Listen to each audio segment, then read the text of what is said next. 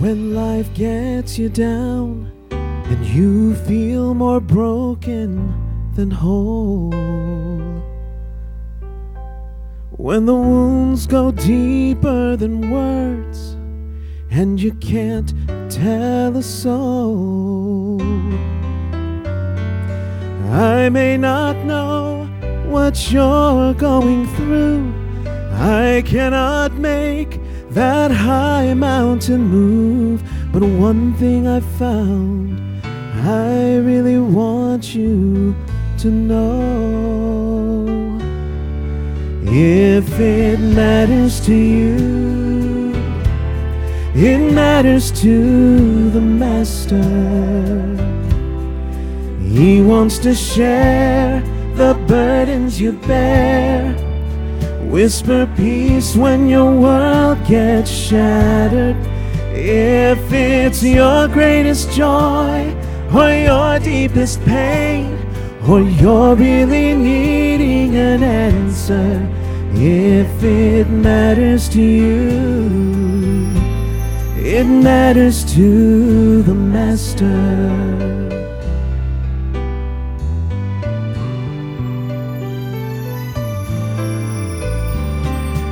Friend, do you think the maker and giver of life is far too busy to care about your trouble and strife? He sees the sparrow that falls to the ground, and he hears the tears that don't make a sound. If you only knew how precious you are in His sight. If it matters to you, it matters to the Master. He wants to share the burdens you bear. Whisper peace when your world gets shattered. If it's your greatest joy or your deepest pain, or you're really needing an answer, if it matters to you, it matters to the Master. If it's your greatest joy or your deepest pain, or you're really needing an answer, if it matters to you, it doesn't only matter to you. If it matters to you, it matters to the Master.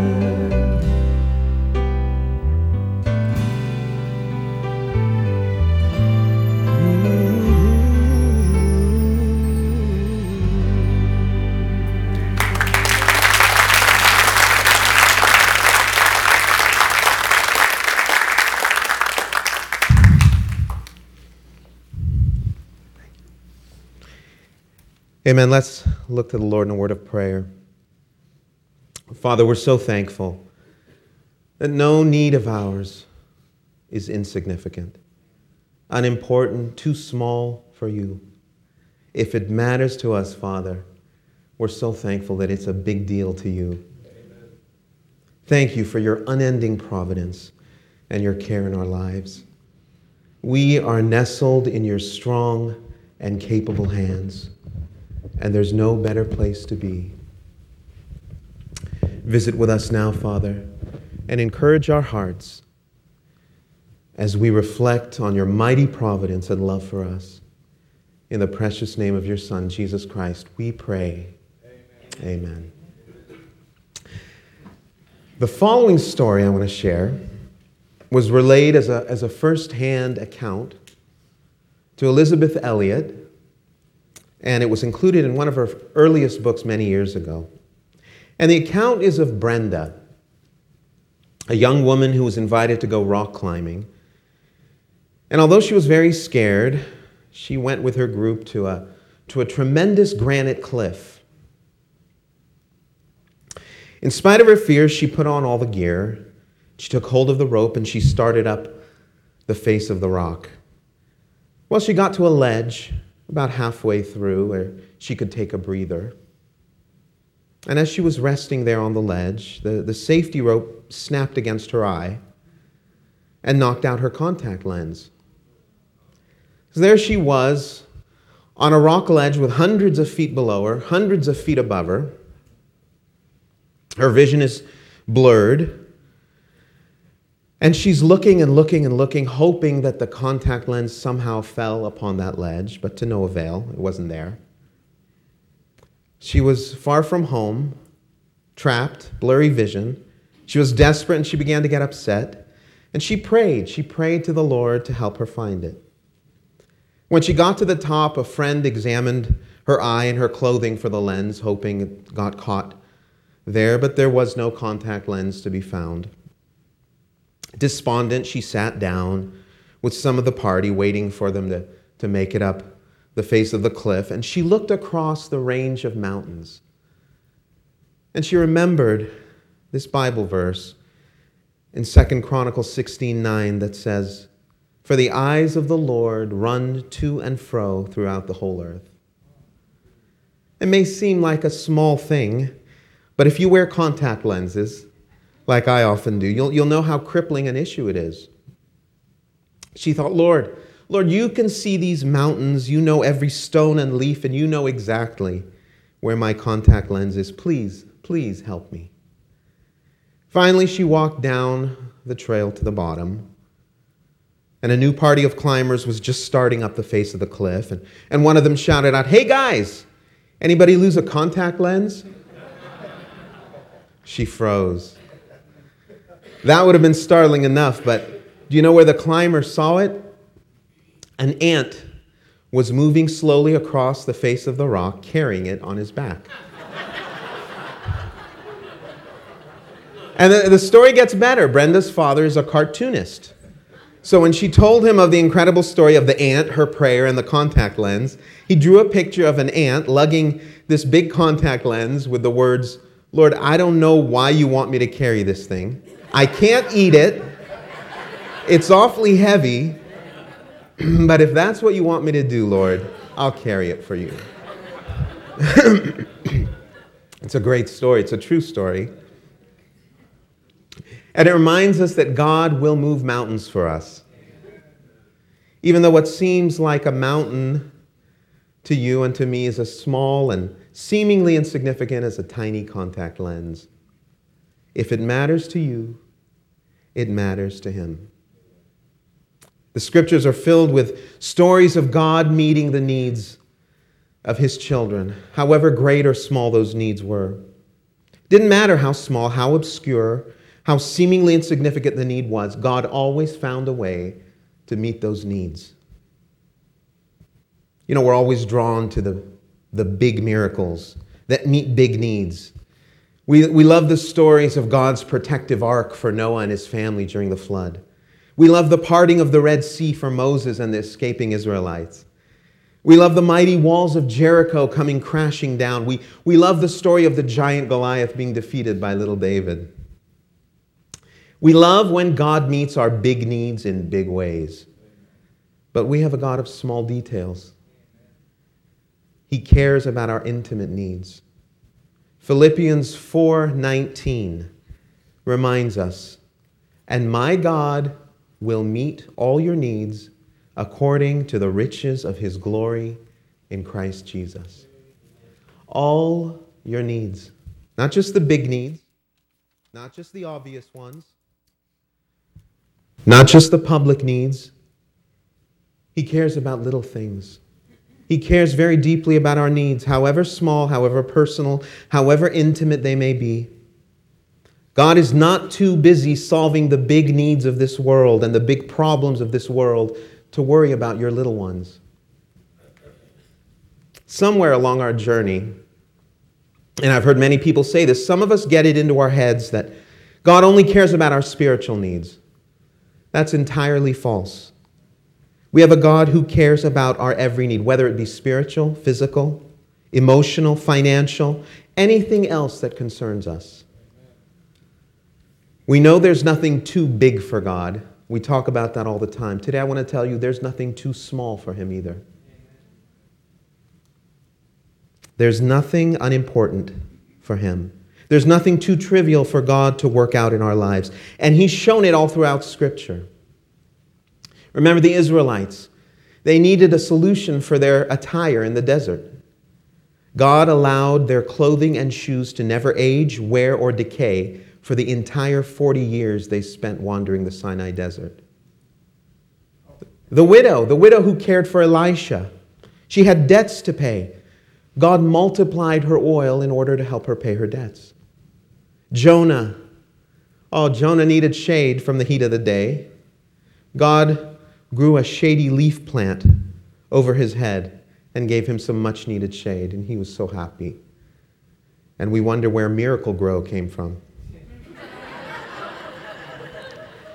Gideon, Gideon needed confirmation from God before he obeyed and, and went to the battle. And God gave him a sign through the fleece that he set out, not once, but twice. And thank God for his patience and his understanding with our, with our feebleness and with our doubts. Can you imagine if Gideon was your child and he, he came to you? You, you want what? You, you want confirmation? Look, I, I already told you once. Don't make me say it again. Get your sorry self out onto the battlefield. No. God is so patient with us. Psalm 103:14 explains, "For he knows how we are formed. He remembers that we are dust. We all have needs in our lives. What needs did you bring here with you today? Physical, spiritual, family, emotional? Jesus knows what you need before you even ask. Even before you know what your need is, He knows. He knows, He cares, and He can meet those needs. Well, I've been praying. Why doesn't he? Why, why doesn't he fix my problem then? Well, so often he uses those needs and the waiting to teach us some very valuable lessons. You know, when Jesus came to this earth, he came on a mighty mission. He came to defeat sin. He came to secure eternity for all who would place their trust in him. He came to start his church and, and ignite the work that continues to this day. But along the way, he took time to continue his Father's providence, to touch lives by meeting seemingly small needs in miraculous ways. Between his miracles of making the blind see and the, and the deaf hear and the lame walk and the dead live again, he took the time to meet some needs that we might overlook as, as not that important. We're going to look at three such miracles today, what they meant to those in need, and what we can learn from them. So open your Bibles with me or look up at the video screens to our first text this morning, John chapter 2. We're going we're going to start with Jesus' very first miracle. John chapter 2 and verse 1. On the third day, a wedding took place at Cana in Galilee. Jesus' mother was there, and Jesus and his disciples had also been invited to the wedding. When the wine was gone, Jesus' mother said to him, They have no more wine. Woman, why do you involve me? Jesus replied. My hour has not yet come. Now, we don't know what took place between verse 4 and verse 5, what look Mary gave Jesus. But the next verse, the next verse tells us his mother said to the servants, Do whatever he tells you. Nearby stood six stone water jars, the kind used by the Jews for ceremonial washing, each holding from 20 to 30 gallons. And Jesus said to the servants, Fill the jars with water. So they filled them to the brim. Then he told them, Now draw some out and take it to the master of the banquet. They did so, and the master of the banquet tasted the water that had been turned into wine. He did not realize where it had come from, though the servants who had drawn the water knew. Then he called the bridegroom aside and said, Everyone brings out the choice wine first, and then the cheaper wine after the guests have had too much to drink. But you, you have saved the best till now. And I love this, this miracle. There's so many lessons, and there's so much symbolism in Jesus' first miracle. It represents the unveiling of the, of the power of God through Jesus for the first time to Mary and to the disciples. It symbolizes the transformation that only Jesus can provide. Only He can make something extraordinary out of the ordinary. It reminds us that no one is exempt from having to listen to their mothers. But beyond that, there's, there's something very practical going on.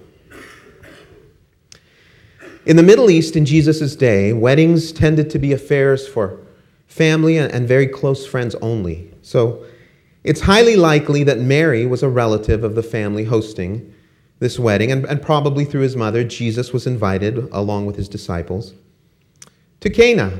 Cana was a, a short journey north of Nazareth, where Jesus was born and, and uh, or where Jesus lived. That was his hometown. And keep in mind, Jesus had no plans to perform a miracle that day. He explained to his mother that his time had not yet come, his ministry had not yet started. Because once that's unveiled, everything changes.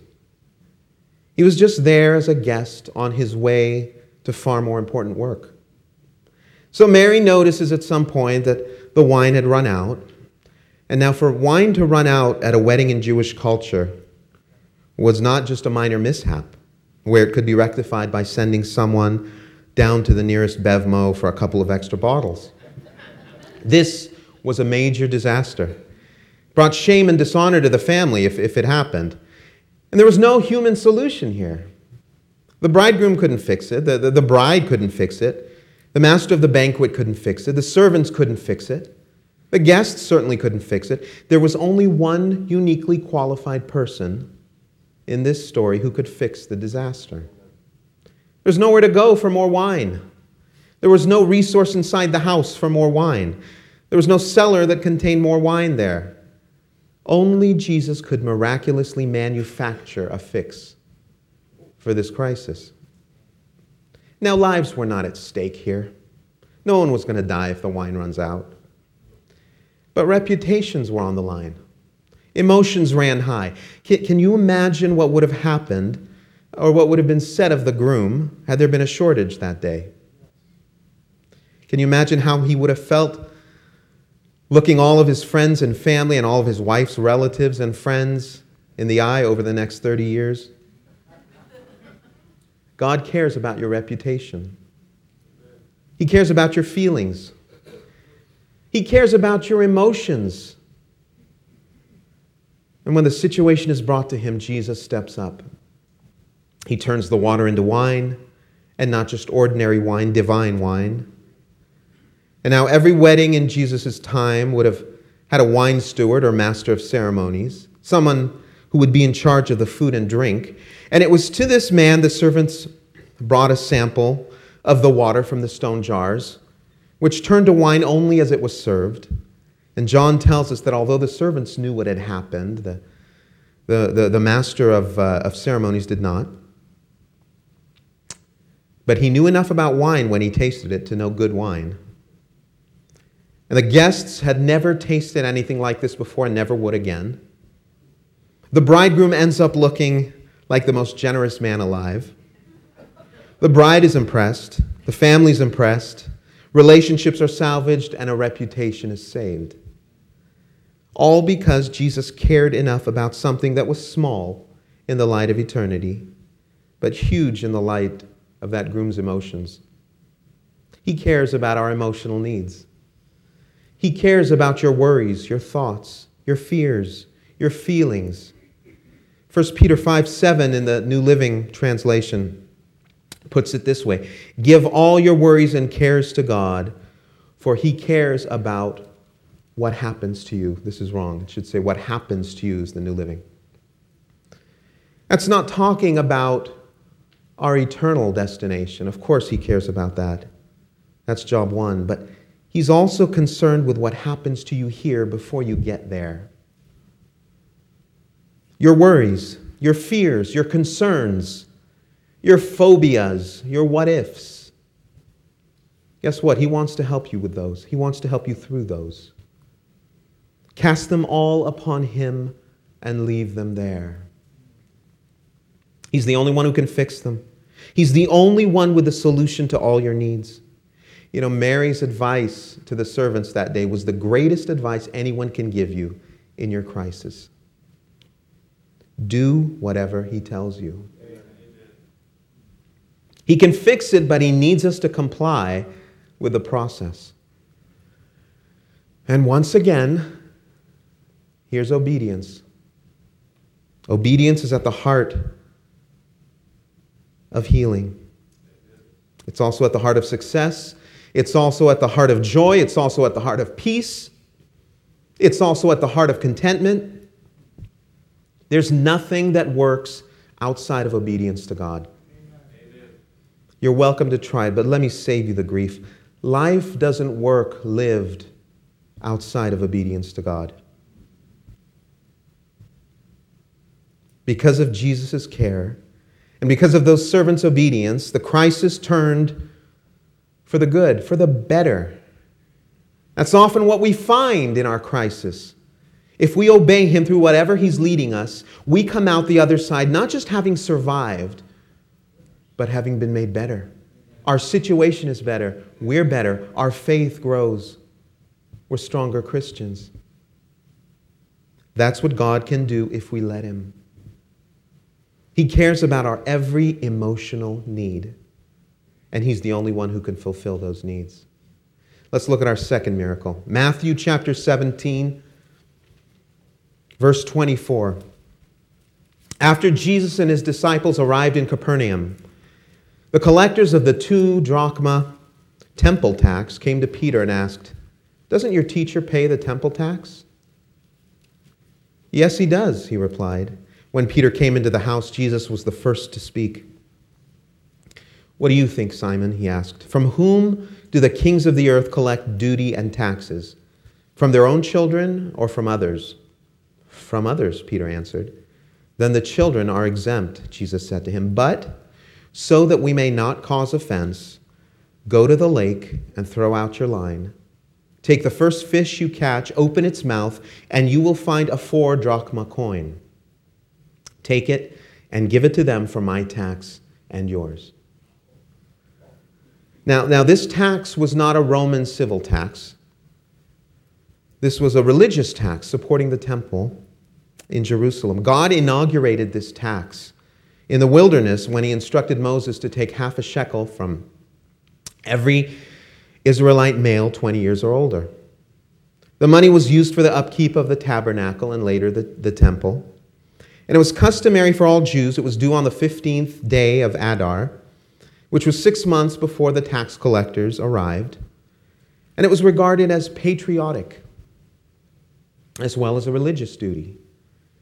Now, you wouldn't have been arrested for not paying the temple tax. There were no legal ramifications or repercussions here. It was all about your social standing and reputation. Jesus explains that while he's exempt from needing to pay such taxes, he didn't want to harm his testimony or the testimony of his disciples by not paying the tax. He didn't want there to be any reason whatsoever that would get in the way of his ministry and, and all the work they were doing. If someone were to question his patriotism or the religious respectfulness of the disciples, he knew and their, their minds would already be tainted when they saw his miracles and heard his teachings. So that no one would be offended or blinded or stumbled in this manner, Jesus agrees to pay the tax. Now, knowing Peter doesn't have the funds for the tax, Jesus provides a clear solution. He knows the turmoil within Peter before Peter even opens his mouth. In the same way, Jesus knows your needs and mine before we even ask. He knows your financial need. He knows your physical needs. He knows your worries and concerns. Longtime missionary to Zaire, Dr. Helen Roseveare is someone who, who understands that the Lord knows what we need before we even ask. She's still living today, and she loves to tell this story. She says, A mother at our mission station died after giving birth to a premature baby. We tried to improvise an incubator to keep the infant alive, but the only hot water bottle we had was beyond repair. So we asked the children to pray for the baby and for her sister who was at the mission. One of the girls responded, Dear God, please send a hot water bottle today. Tomorrow will be too late because by then the baby will be dead. And dear Lord, send a doll for the sister so she won't feel so lonely. That afternoon, a large package arrived from England. The children watched eagerly as, as we opened it, and much to their surprise, under some clothing was a hot water bottle. Immediately, the girl who had prayed so earnestly started to dig deeper, exclaiming, If God sent that, I'm sure He also sent a doll. And she was right. The Heavenly Father knew in advance of that child's sincere request and five months earlier, he had led a ladies' group to include both of these specific articles. He knows what you need before you even realize it. Jesus provides a solution for Peter through a coin in the mouth of a fish. That's a pretty interesting way to provide, but it's one that leaves no doubt of who's met the need.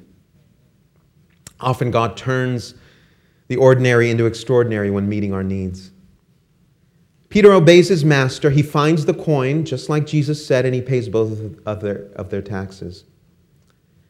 Through the need and its fulfillment, Peter learns that Jesus cares about our reputations, he cares about our financial needs, and once again, he's the only source that can meet those needs. Timely, complete, and miraculous providence. From the food on our table to the money to pay our debts to our deepest emotions, He is our enough and He is our every time. He cares about our emotional needs, He cares about our financial needs. Let's turn to our third miracle. Mark chapter 1, verse 29. For a bit of context here, it's the Sabbath day. Jesus takes his disciples to the synagogue for worship. While he's there, he heals a man who is possessed by a demon. And for the very first time, Peter sees Jesus do something to restore a person. This is, this is the first healing miracle recorded in Mark and Luke. Verse 29 As soon as they left the synagogue, they went with James and John to the home of Simon and Peter. Simon and Andrew. Simon is Peter and his brother Andrew. Simon's mother in law was in bed with a fever and they immediately told Jesus about her. So he went to her, took her hand, and helped her up. The fever left her, and she began to wait on them. Now, this miracle gives us a, a rare glimpse into a very interesting family. One of the first things we, we have to understand is that family life 2,000 years ago was vastly different than family life in 21st century America. First of all, family members had very specific roles. In this case, the head of the family would be Peter. Peter was the oldest male child. He would be expected to provide for the family's well being. He would be the breadwinner. His brother Andrew would help, but it was mainly Peter's responsibility. He would also be the family spokesman. He would make the important decisions for all the members of the family. If a son were to marry, he would have to find the bride. If a daughter were to marry, he would approve the marriage and provide the dowry. Apparently, his wife had no brothers, or, or they had passed away because he had taken in her mother. So the mother in law lived with them, and she was now his responsibility, as well as any other family members who were still around. Now, we don't know exactly what she had. Luke, though, who we know was a physician, tells us she had a high fever. A high fever in that day was very dangerous. To be sure, she was in a life threatening condition. More than likely, she'd been in this condition for some time. And as the head of the household, it was Peter's responsibility to see to it that she was cared for. His wife had probably been by her side. Physicians, more than likely, had been called. And in all probability, there was nothing more that they can do other than wait for the inevitable. Peter's wife was distraught. Peter was at a loss of what more to do. It had already caused a, a financial strain that Peter left his job to follow Jesus. And what tremendous faith it must have took to drop everything and follow Christ. There were probably some who, who would think he was shirking his responsibilities to go off on some adventure. But he saw something in Jesus, and he was willing to risk everything to follow him. But now, with his mother in law on death's door, the family was in shambles. Peter's at the synagogue with Jesus, and he witnesses Jesus healing for the first time. So, what does Peter do? He takes Jesus home with him. What a, what a concept. Taking Jesus home with us. For, for so many, Jesus is the Son of God that we go to church on Sunday to worship. He's a story in the Bible that we read about and, and hear on Christmas and Easter. Or he, he's the one who we put our faith in so that we can have the promise of eternal life. But how many of us have truly taken Jesus home with us?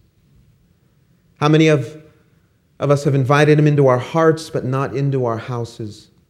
We've invited him into our hearts but not into our workplace.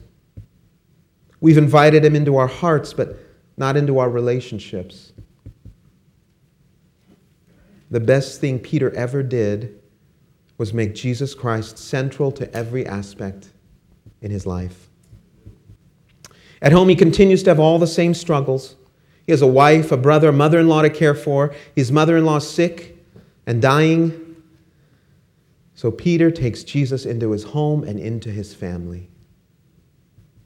When Jesus arrives, he sees the mother in law laid up. Peter doesn't know what's going to happen, but he takes Jesus to her anyway, and, and Jesus responds to Peter's faith. He brought him there for a reason. He brings healing to the household. He, he reaches out, he touches her hand, and the fever is dispelled. He raises her from her bed, and without any time for recovery, she begins to wait on the visitors. Oh, the joy that replaced mourning that day. Oh, the joy in that home that arrived. There's some valuable lessons for Peter and for us in this story. Peter learned that Jesus wants to be involved in every aspect of our lives.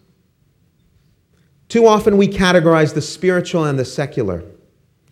We put Jesus, church, prayer, Bible study, worship over here in the, in the spiritual. And in the secular, we put our family, our work, our careers, our hobbies, our relaxation, our relationships, and all the other things we think aren't important to God.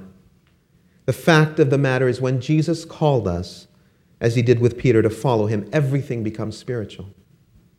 Everything matters to Christ. He wants to be invited into the home. He wants to help with sick mother in laws. He wants to help with wayward children. He wants to be involved with the family finances. He wants us to include him in our crisis.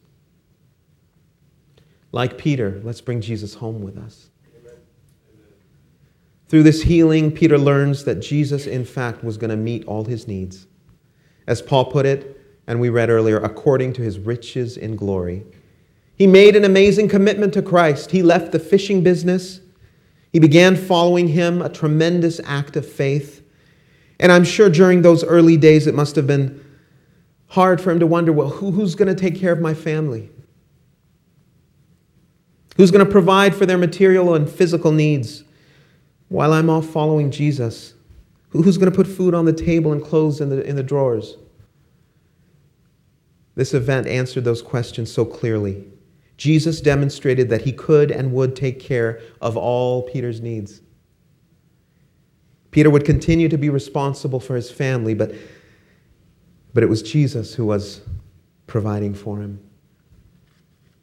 Later, when Jesus preached his most famous sermon, the Sermon on the Mount, Peter knew exactly what Jesus was saying when he said, Do not worry, saying, What will we eat? Or what will we drink? Or what will we wear for clothing? For your heavenly Father knows that you need all these things. But seek first his kingdom and his righteousness, and all these things shall be added to you. From this point on, Peter followed wholeheartedly, sold out. He would have the faith to know the Master would meet his needs on a daily basis. And it was just the beginning of a life made completely and totally available to Christ and his ministry. He became sold out, sold out for Christ. His home became Jesus' home. Whenever Jesus was in Capernaum, he always had a place to stay. Peter's family became Jesus' family. He would always be welcome into their lives. Peter realized what we need to know today. Jesus cares about your family and its needs. He cares about the health of your family. He cares about relationships. He cares and He can heal whatever ails your family. He can touch the brokenness. He can heal the hurts. He can mend the broken hearts and melt away the years of pain and division. Only He can bring wholeness out of all the broken pieces. Let Him. Let Him. Invite Him into your home and your family and give Him the proper place there. What became of Peter's household after this healing? As soon as the sun had set and the Sabbath had ended, people began to bring the sick to his home to be healed by Jesus. And according to Mark in, in verse 33 here, the whole city gathered at his door. Imagine, if you can, for hours on end, into the night, into the next morning. People were coming to Peter's home. Peter's family would welcome them and host them, and Jesus was performing miracle after miracle. Diseases were cured, demons were expelled, crippled and mangled limbs were restored. And where was all of this happening? Right in Peter's own home, in his household. His home and his family became a critical part of Jesus' ministry. What a transformation from mourning and brokenness to a vital and flourishing hub of ministry. Peter and his family became completely sold out to Christ and his work.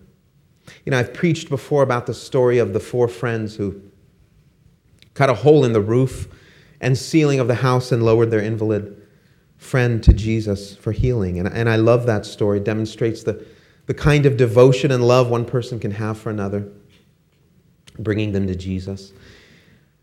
But have you ever thought about the owner of that home?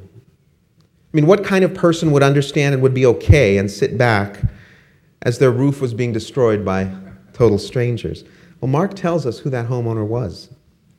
The very next chapter, Mark 2, verse 1, when he had come back to Capernaum several days afterwards, it was heard that he was at home. He was at home. He didn't have a home in Capernaum. Yes, he did. He had Peter's home. And many were gathered so that there was no longer room, not even near the door, and he was speaking the word to them. The house they were in was the same one from Mark chapter 1. The homeowner was Peter. You see, allowing this man to get into the presence of Jesus was far more important to him than keeping his roof intact. That's how much Peter changed.